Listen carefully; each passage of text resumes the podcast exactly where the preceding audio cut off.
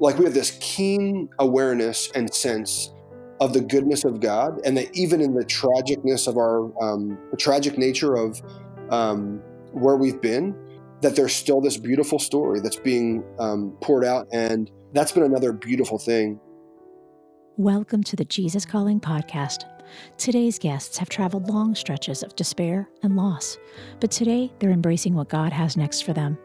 Pastor and author Jonathan Pitts and entrepreneur John Hill. First up, Jonathan Pitts has had a whirlwind year. Weeks after celebrating 15 years of marriage with his wife, Wynter, on a warm summer night in 2018, 38 year old Wynter Evans Pitts passed away unexpectedly in her sleep. Wynter left behind a family of four girls and a thriving ministry and writing career. Today, Jonathan shares about his life with Wynter, including their final book they wrote together called Emptied, and how God is still using her creative spirit to minister to others. My name is Jonathan Pitts, and I'm currently an executive pastor at Church of the City, which is a church in Franklin, Tennessee. It's a family of churches. There are about six churches total.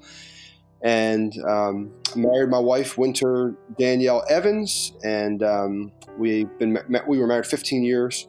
I also serve as president of For Girls Like You, and it's a nonprofit organization that's um, right now growing out of what was just a heart desire for her, um, for our girls. So that's me if you saw me, you wouldn't know it, but I'm uh, I look African American. I'm brown skinned, but my mom is German, and my parents met at a place called Appel Farm, which was an old music school in New Jersey that my dad kind of grew up around and worked at. And my dad, this uh, pretty big African American dude, fell in love with this German, blonde haired, blue eyed Midwestern girl, and um, uh, the rest is history. They're married uh, over, I think, 42, 43 years now and have five children. I have a twin brother, identical twin brother. I have three sisters. My parents being rooted in their own identity was the key that kind of got us through because they basically shared that our identity, although it included our race, had nothing to do with our race. Our identity was much deeper than that. Like who we were as people was much deeper than that. And so anytime that ever surfaced as an issue or a question, whether it be middle school or high school or wherever, um, their assurance of their identity and their ability to kind of um, cascade that down to us was a huge difference maker. And I struggled some with identity growing up because I never felt like I fit in fully um, with my white family. I never felt like I, I fit, felt like I fully fit in with my black family. I was somewhere in between. Um, but ultimately, um, their hard work and labor in teaching us that our identity was not in either in a race or anything else that's really just something that just a part of who you are um, was a was a, definitely a helpful thing. And now what's beautiful for me is I, I get to actually be a person that gets to share that message because I'm secure in who I am as well. And so that's how I grew up. Grew up in a Christian home. My parents um, love the Lord, and that's all I knew. I always say that my testimony is that I've tasted and seen that God is good. I fell into managing uh, in the Christian entertainment space. I managed a guy named Anthony Evans Jr., who's a singer and songwriter, and managed his music career for about seven years. But I fell into it. He needed somebody to travel with him on the road, and so I'd travel with him from Dallas, where we had moved, to Gainesville, Texas, and all these random little towns where he was starting his career, and that would just grow. So Wynter and I met in college. I remember uh, walking out of my dorm uh, and seeing this girl walk by me, and I didn't know who she was, but she was beautiful to me. And uh, so two weeks after we graduated from college, and uh, June 27th, 2003, we would walk the aisle and get married, and um, we'd be married for 15 years and 27 days. And what's beautiful is I didn't know the gem that I was marrying then. Like I didn't know how how much I was upgrading at that point. It would take me kind of years to discover um, just the level of woman that I married. Physically, um, Wynter, uh, all of her life, uh, she had two conditions. One was um, a heart murmur, which is it's called mitral valve prolapse. It's super common. It's not like at this point not that big of a deal to have. And then she also had what was called factor V Leiden, Leiden which was a blood clotting disorder. And those two things kind of work together to always keep her at the cardiologist. And so at the, we were at the cardiologist every year. Um, once a year, and they basically told her every year, your heart looks fine. It's not, it's not growing. You might need a heart valve replacement eventually, but for now, like you're good. If there's any regret that I've had that I have kind of in a 15 year, 27 day marriage, it's not realizing much sooner what I had in her. And what I like to say is that I look at our marriage in three three phases. The first five years, were us just realizing that we were just two imperfect people, two broken people that were bringing our brokenness into our marriage. And we had all these expectations. We drug in even um, just our own issues into our marriage. And so the first five years was discovering that those things were there and present and having to make a decision about whether or not we were going to love each other and and stay married to each other and work through those and work through those issues. The second uh, the second set of five years was really us making a decision and digging our heels in to say, okay, we've come in with this baggage, we've come in with our history, we've come in with all these expectations, and we're going to live an intentional marriage and an intentional life of laying those things down and emptying ourselves of those things. And that last third um, of life together, not only did we what I we consider each other best friends, but I'd also uh, we'd work in ministry together. Um, we'd launch our ministry together, and we'd write together, and we'd we'd you know be raising our girls together in a way um, that was just beautiful. And so I'm grateful. We just had this progression. And I think that's really, honestly, for me, like the beautiful thing of our marriage wasn't that it was perfect, but it was progressional. And because we were intentional as a couple, that we had progression in terms of our love for each other, our relationship with each other. And we just grew in depth um, together. And so I'm just grateful for that. But on July 24th, 2018, she was writing her last book. And um, I was finishing up my last week at the Urban Alternative, the organization that I'd run for the last seven years. When I came home from work, um, we had actually already sold our house in Dallas. We'd already moved to Nashville, and we were staying at our cousin's house, Priscilla. She had uh, a house that she had moved out of that was still furnished, so we were staying there. And um, she texted me and said, I don't feel good, but I really need you to step up tonight because I need to get this book done. So I knew that she was just wanting to get this book done, kind of had that deadline on her. And so I just came home. It was a normal night for us in the sense that, you know, in the summertime, like when our kids are home and we're working, um, she would have like this um, need to just kind of lay down for a little bit. So she went and laid down. I came home, I cooked dinner, and I knew she was going to write that night. And so uh, she laid down, and I prepared dinner. And uh, I went in the room and said, "Hey, babe, do you want to eat?" She's like, "No, I just think I need to lay here a little bit longer." And so I went back out, finished dinner, and um, basically the bottom line is, as she was taking a nap, she had some sort of a, um, a heart rhythm issue, and that heart rhythm issue would basically um, give give her a, an irregular heartbeat that wouldn't be sustainable to sustain her life. But what I'd love to think about for her is um, that she really left this earth as peacefully as uh, she lived in it. She her heart stopped like in a moment, and her brain would have stopped receiving oxygen, and um, she left the earth in a hurry. And although I didn't get to say goodbye to her, I, in some ways I'm really I think grateful for that because um, you know like to know that she didn't really suffer and that she would just leave um, with very little pain and ease just makes me feel really, really thankful. David served the purposes of God for his generation, and then he fell asleep. And I just had this like certainty about the fact that Wynter served the purposes of of God for her generation before she fell asleep. So, like spiritually speaking, I believe that's what happened. That Wynter accomplished her mission, and God called her home. The day Jonathan laid Wynter to rest was one of the hardest in his life, but he found comfort in the pages of one of Sarah Young's devotionals, Jesus Always, when an old mentor sent him the July 29th entry. Jonathan reads it for us now. I'm training with patient endurance. This lesson is not for the faint hearted. However, it is, a, it is a rich blessing, one aspect of sharing in my kingdom and my suffering. Since my kingdom is eternal, it is of infinite value, and I've made it clear that sharing in my suffering is necessary for sharing in my glory. Moreover, this experience produces real benefits in the here and now, character. So make every effort to welcome the very problem you dread. Bring it into my presence with thanksgiving and acknowledge your willingness to endure it as long as I deem necessary. Ask me to take this dark, ugly thing and transform it into something lovely. I can weave bright, golden strands of glory into the most heart wrenching situations. It may take a long time for the lovely pattern to emerge, but this waiting can build patience. Rejoice, beloved, for I'm polishing your character till it shines with the light of my glory. And it was like God was telling me directly, like, I'm training you in patient endurance, so just hold on. And um, it was beautiful, beautiful. I'm one of the most pragmatic guys you'll probably ever interview. I remember thinking within hours of her passing away, like, okay, I got this. Like, not I got this, like things are going to be perfect, but I got this, like I can do this. Like, almost like pick yourself up by your bootstraps. You got four girls to raise, you got this, you've got that. So my mind went really pragmatic right away. And so one of the things my counselor said to me, he said, Look, Jonathan, he's like, the bottom line is, he's like, some people have a tendency to stay in the past and to belabor what they've lost, and other people have the tendency to run forward. And he's like, Your tendency is to rush forward. And he's like, But God exists in the present. So you need to remain in the present. That's the only place you can be with Him. And that's the only place you can really live and live in reality. And so for me, grieving well means living in the present and not trying to run down the road too far and think about, okay, what's next here? What's next there? How am I going to do this? How am I going to do that? So in a lot of ways, for me to grieve well has meant for me to intentionally slow down.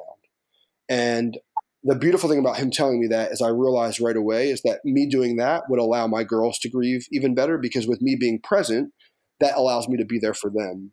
The beautiful thing for me, although I'm really pragmatic, I do like I've always valued what I've had in Wynter, and so like for me to talk about her, to talk about her life, like I love to honor her. And what's funny about Wynter is she was a creator, so she created her ministry for girls like you, and all of her writings were all out of this desire to create, and she never had a desire to carry on and manage ministry. And so for me, like the greatest honor I have is doing what I've always done for her, which is kind of be the backbone um, of um, her ministry and be the consistent non-creator um, voice in the background, just kind of pragmatically managing the things that need to keep going. And uh, what's beautiful is is that uh, her legacy is rich and large, and her magazine for girls like you, and her writings, her ten books that she's written, like all that gets to be carried on.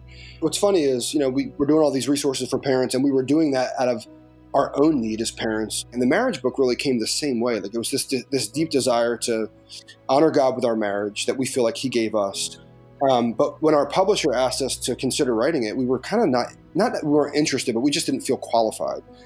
And they basically said, "Well, we don't want you to write a, a how-to. We want you to write us, join us on the journey. Like, a, just write about your marriage. Like, you guys are real people. Write about the. You've already written about real stuff with your parenting journey. Like, can you do that with a marriage book? And so we prayed about it, and we said, "All right, we'll do that." And so it really was just our story. So it's been as hard as it's been.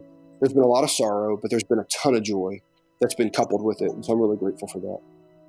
You can learn more about Wynter and Jonathan's ministry, including their book Emptied, at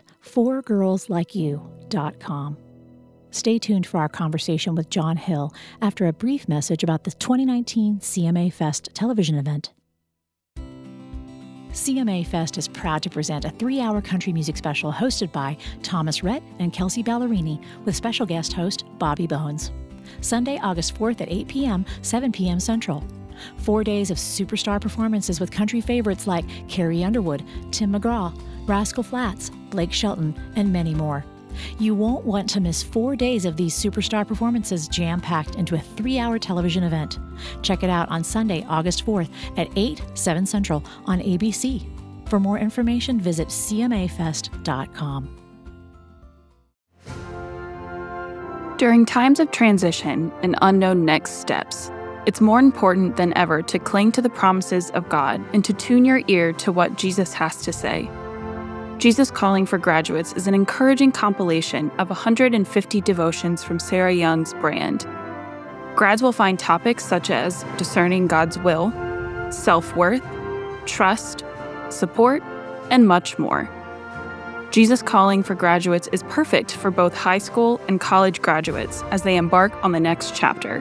Look for our special custom edition of Jesus Calling for Graduates, available exclusively at faithgateway.com.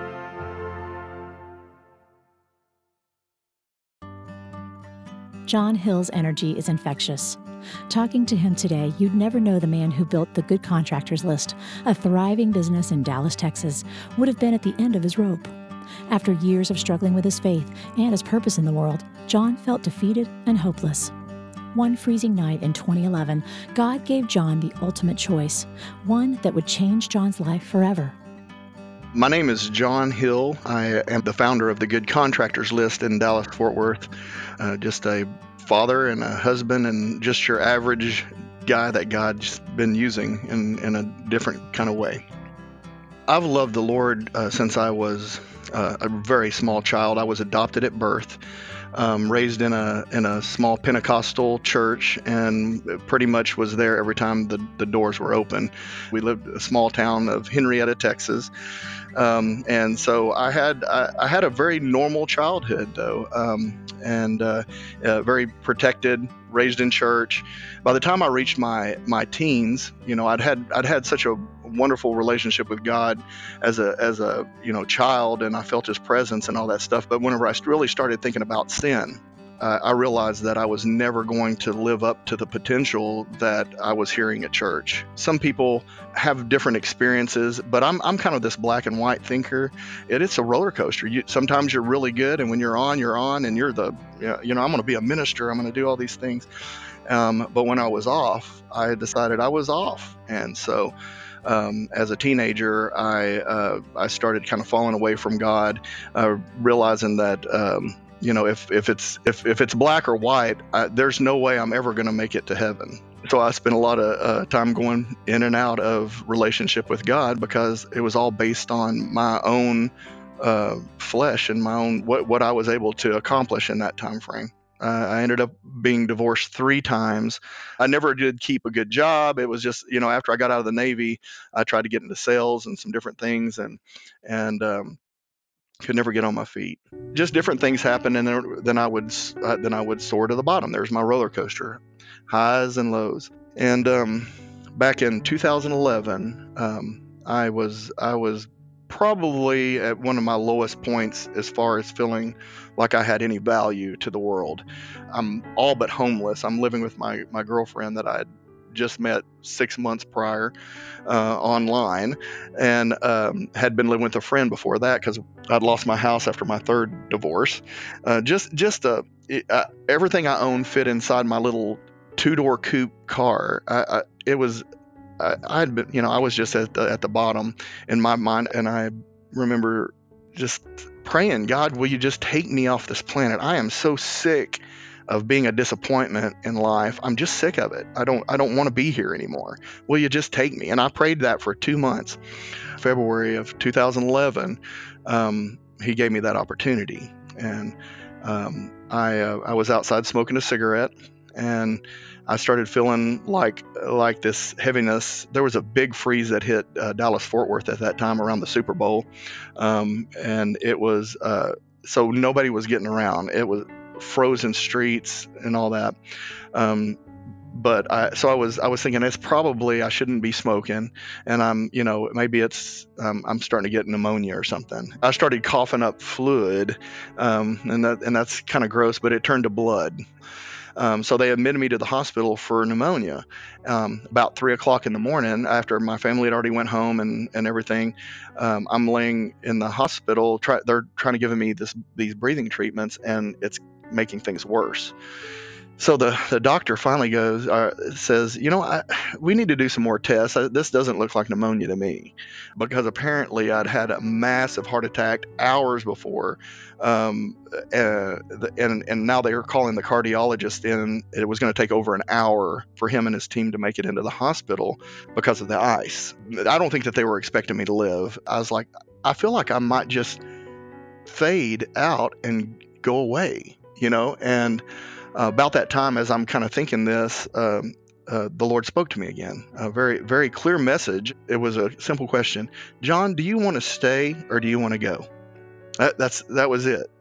And it was like, it's your choice. But I kind of felt in my heart that if I stayed, there, that I had a purpose. So I struggled with it because remember I'd been praying for a couple months really to to die. I, I, I didn't want to be here anymore, and here's my chance. I felt peace. I I didn't think it wasn't going to hurt. I was just going to fade out, and I was gonna I was going to be gone. But at that time, I was still kind of questionable about whether I was a Christian or not. Um, because I, I had been introduced to so many thoughts and so many questions that nobody could answer. And um, you know, the more I laid there, the more I said, I, I finally just told God, I said, you know, I don't know if I'm a Christian or not. I don't know. All, all I know is that it's it's like you know your life flashes before your eyes, and I just remembered how much I loved Him when I was a child before I knew anything, you know, and uh, and so I just said, I just want to love you like that, you know, that's what I want. I want to love you like that. I want it. I don't care what anybody else says anymore. I just want to love you like I loved you when I was a kid, before I knew what sin was, before I knew what all this stuff was. Uh, I want to love you like that. I said, if I stay, I want to be remembered for doing something good. That was my number one thing. Is like up until up until this point, I've done nothing that of value. I've done nothing that I that I see that has made a difference in anybody's life. I asked him. I said, I want to live every day, not just be alive. Because I think a lot of us just kind of go through life disappointed all the time of what we don't have or or what we can't do. And and I'm just like, I just want to live. I want to enjoy my life and stop this stress where I'm always trying to either make more money or you know whatever I think is going to make me happy I just want to be happy where I'm at with what I have, and I want to live every day. I want to touch as many people as I possibly can um, the rest of my life. I want to make a difference in the world. Whenever I got out of the hospital, all I knew was I have a purpose. God kept me here for a purpose. He said, So be it. I believe him. I didn't have a clue of how I was going to make it happen. All I could say was I had to depend on listening every day. What do you want me to do? After I got out of the hospital, I was working for a, a direct mail place that that you you know those coupons you get in the mail that's in the envelope. Um, I a co- company called Money Mailer, and um, I had a plumber that came up to me and um, was saying, you know, he didn't he he didn't think he could afford to do the the big one uh, by himself, so he had a couple of other contractors that he trusted, um, and he was a trusted guy. Everybody knew him. Uh, he goes, he said, I, I'd I'd really I could share an ad with these guys. So I started thinking about. it. I was like, you know what? If I were able to get uh, a plumber, an electrician, a roofer, and all these different contractors together that tr- you know they trust each other. The good guys kind of knew the good guys um, if I put them on one website, then they could all afford to buy a bigger ad from me here at Money Mailer. And then God kept me up at night, just saying, uh, "This is this bigger than that, John." And um, and I just I, I kept laying there thinking about it, and I'm I'm like, I knew how to build little simple websites. Maybe I could build this website and uh, I could charge them to be on it. Never ran a company before, never managed anybody, but I felt like I was supposed to start this this uh, organization, this company. And I got online, and uh, I, I had been talking to a contractor, that one of the ones, the last ones I had talked to, and I said it's kind of like being part of a good contractors list. And uh, uh, that name kind of zinged me again. I was like, "Ooh, the good contractors list. That sounds like a great business thing. I'm like, surely all those domain names are taken. All the good ones are taken by now. Every form of it was available in .com, which just blew my mind that no one in the nation who, who had contractors lists, they were all over the place, came up with good contractors list. you know, I mean, that was the most obvious name in the world to me um, as a place where you'd find good contractors. I was a part of an organization uh, called C12. It's a kind of a Christian businessmen's organization. I tried to get in it really early. I was trying to find like-minded business owners who wanted to, you know, bring glory to God in their business and stuff like that. So I, I did. I started searching around online for uh, a group, and I found this C12 group. And uh, one of the first meetings I, I, was at, I just, you know, I already came in. I already went in there with this open heart of how can I use my business, and I knew I was buying these radio ads. I felt like God was saying we can we can use that medium to to get the gospel out there. The only thing I'm going to say is this was brought to you by the good contractors list and the rest of the ad would be a gospel message. And so I started I started writing these little messages I felt God was giving me. I ended up with 12 you know, one that uh, lasts a whole year. Um, to play every month, and they were 54 seconds long. And so we started playing Word of the Month on a secular station first. There are people hearing the gospel on secular stations, millions of people hearing the Word of the Month. Um, uh, so, so am I a minister?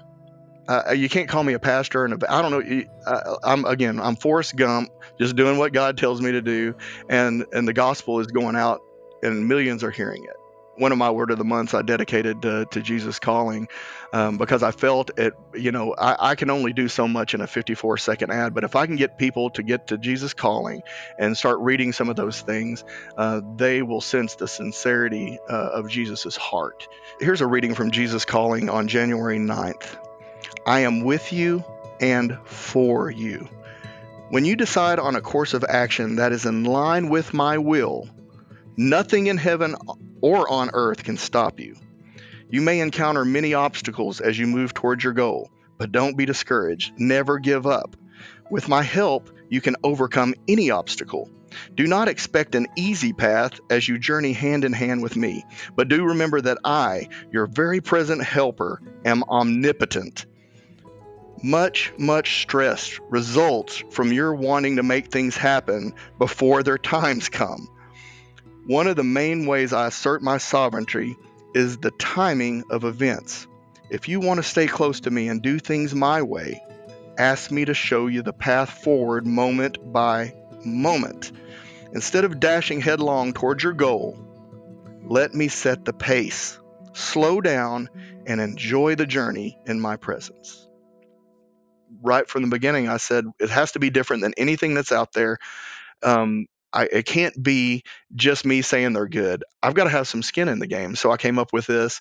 If the job's not right, we'll pay to fix it. A $10,000 guarantee to the homeowner that if that contractor doesn't do what he's supposed to do, we'll get physically involved. And if, if we can't, if he can't fix it or he won't fix it, then we're, then we take him off the list. We take responsibility for it and we pay to fix it. Everybody thought I was nuts. They're like, no way will that work. You can't trust contractors. And, um, and but but I had a system now, and and and the good guys always do the do their very best to do what's right, and I believed enough that there was enough people out there that were honest that they would support and and make sure that this list stayed available to people. Um, and the only way to do that is to always do the right thing. And amazingly enough, and now we have about 240 contractors uh, that we've uh, gotten. I feel like if we could get out of the way and let God just do what He wants to in us and just trust that He's going to show us what the next steps are, we would do some amazing things. Um, but we just get in that we, we really do get way too involved in, in trying to help God. God doesn't need our help, He needs our uh, obedience. I want to follow God and go wherever He takes me. And um, and He built this company, and there's no doubt you can't look at the at the weak vessel that He used to create it and say that guy was sharp enough, um, had enough clout, or you know, I mean, there was there was nothing but God in me. So take those bad things that's happening, take those things that that you feel like uh, you're you're just being held back. When you're being held back, it's there's a purpose behind that. When you're being transported forward, pushed forward through uh, the Holy Spirit, there's a purpose for all that. Just go with the flow, let God do his work in you. If you're in the Dallas Fort Worth area, you can find one of John's contractors at thegoodcontractorslist.com. Since the time of this interview, John has learned the health of his heart has declined, though his doctors marvel at his energy and spirit. If you're willing to lift John up in your prayers, please do so as he faces the next steps with his health. If you'd like to hear more stories about how God can restore life to us, even after pain and loss, check out our interviews with Brett Swain of The Cookery and next door graduate Sherry Taylor. Next time on the Jesus Calling podcast, we speak with adventurer extraordinaire Bear Grylls, star of the TV series Man vs. Wild. When we spoke with Bear, he reflected on the way faith has sustained him through his life and how, in his later years, he has learned to understand even more of God. Faith at its heart is say, I'll pick you up when you're broken, and I love you and you're forgiven, and here is home, and here is strength, and here is peace. You know, let's do this journey of life together. Do you love hearing these stories of faith weekly from people like you whose lives have been changed by a closer walk with God? Then be sure to subscribe to the Jesus Calling Stories of Faith podcast on iTunes, Stitcher, or wherever you listen to your podcasts. If you like what you're hearing, leave us a review so that we can reach others with these inspirational stories. And you can also see these interviews on video as part of our original web series, with a new interview premiering every other Sunday on Facebook Live. Find previously broadcast interviews on our YouTube channel, on IGTV, or on JesusCalling.com/video.